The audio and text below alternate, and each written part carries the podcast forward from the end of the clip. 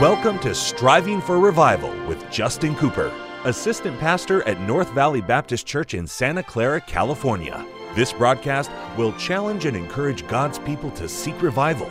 We pray you'll be blessed as you listen to Striving for Revival. Welcome to the Striving for Revival radio broadcast. This is Pastor Justin Cooper coming to today from the KNVBC studio at the North Valley Baptist Church in Santa Clara. California. My, what a privilege it is to have you join me for the broadcast today. And what an honor is mine to take the King James Bible and share with you some eternal truth from the very Word of God. I'm excited today about entering into Colossians chapter number three. We have just wrapped up chapter two. We went through about eight broadcasts or so in that chapter, and now we're embarking on Colossians chapter three. Now, there is some very good, profitable, powerful, and straight preaching in Colossians chapter 3, especially the first several verses. Paul just lays it out, lines it out, contrasts the old man and the new man. And we're going to talk about that a little bit today and through the next couple broadcasts, probably. But before I get to our text, let me remind you about Help for Today. Help for Today is a free resource put together by the staff of the North Valley Baptist Church and the faculty of the Golden State Baptist College. Now, you go to the website, help the number four today.org. Help for the number fortoday.org, helpfortoday.org. You'll go to that website and you'll find articles written by uh, the men and ladies here, and uh, I tell you, they'll be a blessing to your Christian life. It's all categorized and uh, uh, uh, put in topics there, and you can check that database of articles and use it to be an encouragement to you. Here's what I want you to do there'll be a box that pops up that asks you to subscribe. Now, if you'll just type your email address in and hit subscribe, that will for free, for free. It's always free, but it'll put you on our email list for free and we'll send you an article every single day. You can use those articles like i do as a devotional and uh, add it to your bible reading time and it'll be a help and a blessing to you. There's articles uh, uh about um, child rearing marriage um, music ministry missions uh, the media department in the church different uh, things of that nature. Simple uh, truths some deeper truths some bulleted outlines bus flyers. I'm telling you you'll find everything that you want or could ever use and need, uh, they're on Help for Today. So check it out when you get a chance, helpfortoday.org. All right, Colossians chapter number three. Now, just to remember, just so we can remember, Colossae is in the shadow of Laodicea.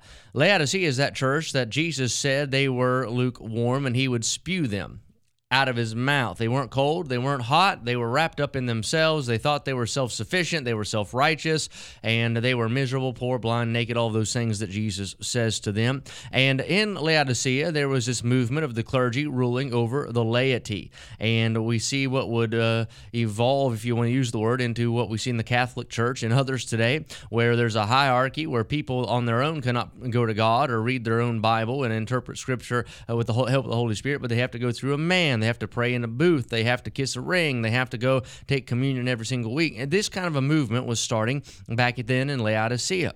Now, in chapter number three, it begins with a statement and it clarifies who this is to. Not to everybody, but it says, If ye then be risen with Christ. So it's saying, if you're saved.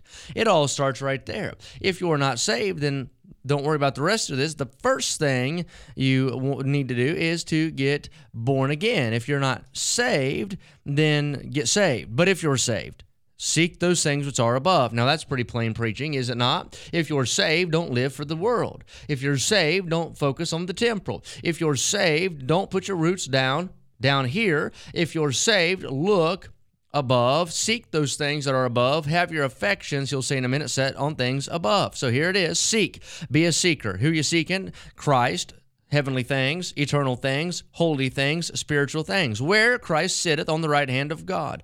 Now, Stephen saw Jesus standing at the right hand of God. He was ready to come and get Stephen. And the Bible says here Jesus is positioned right there at the right hand of God. And I believe even now he's probably standing ready to come get his church. And uh, just any day now, our Lord is coming. He'll be returning for you and me, the song says. Thank God. Oh, what a moment when we see Jesus. Verse number two Set your affection on things above, not on things on the earth. So the first point, Paul says, or first verse rather, Paul says, I want you to have your eyes on things above, but not just your eyes on things above. I want your heart set on things above as well.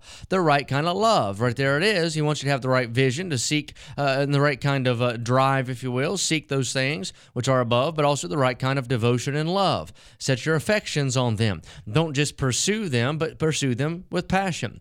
Don't just pursue those things, but pursue them with love. Don't just do it because it looks good and it makes you feel uh, like you're justified in the eyes of those watching you, but do it because you have a sincere want, love, hunger, desire, whatever you want to say, affection for things above. Here's why, verse 3 For you're dead. Well, that's encouraging preaching, isn't it?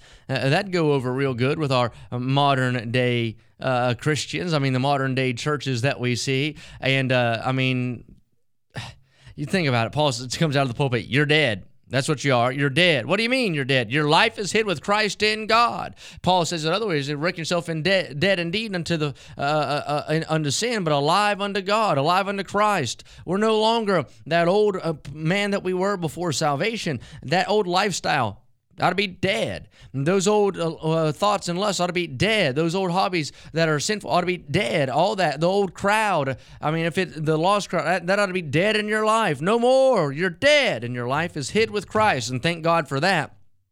Curtis Hutson used to say, "The devil can't get my salvation." He said, "Even if even if he could get it, here's what he'd have to do: he'd have to go through Christ."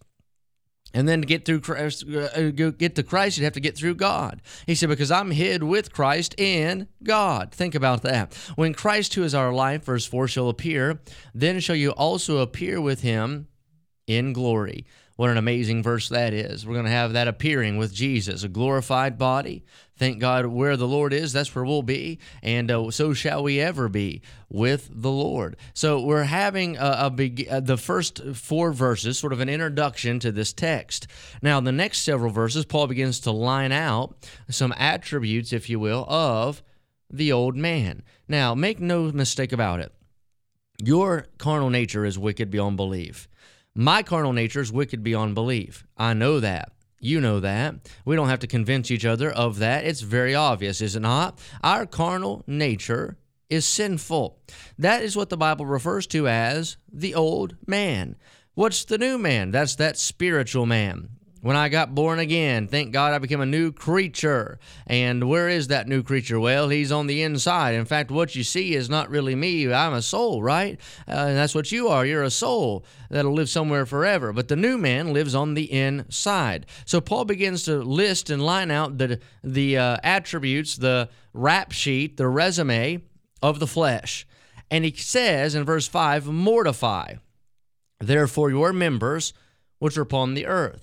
Now, that word mortify means murder, kill, extinguish, exterminate, mortify. Therefore, your members, which are upon the earth. Now, that is simple enough to understand. Reckon yourself dead to the flesh. Now, I've done it many times and I'll still do it. And I think it's right to do it in, in one sense. Here it is I'll go around and say, hey, church, liven up. God wants us to have lively singing. By the way, I believe you ought to sing like you have some life, right? Victory in Jesus ought to sound like you have some victory.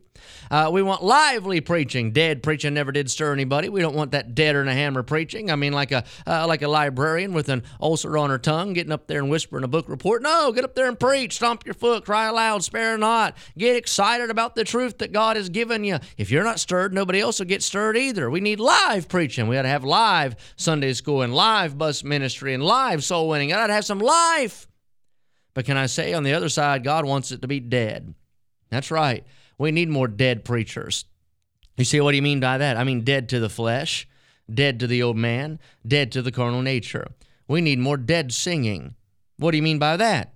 I mean dead to the flesh, dead to the old man, dead to the carnal nature, not puffed up with pride, not putting on a show, not campaigning or uh, uh, um, uh, uh, or going through a recital type thing. It's not a show, it's not a concert, but praising God. We need some dead soul winners, some soul winners that'll go out dead to themselves, not worried about their own reputation, not worried about what man might say, not worried about bearing the reproach of Christ, but going forward. We need some dead bus workers. That's right.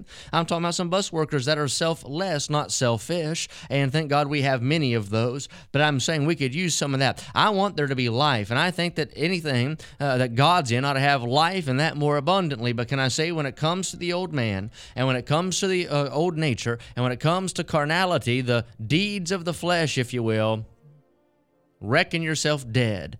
Because it says, For ye are dead, and your life is hid with Christ in God. Listen, Roloff said every day, take a foot out of the bed, stick it right in the grave, and die to yourself. Well, we'll be back again. We'll continue in Colossians chapter 3. And until then, keep praying for revival. Thank you for joining us today for Striving for Revival with Justin Cooper, Assistant Pastor at North Valley Baptist Church in Santa Clara, California.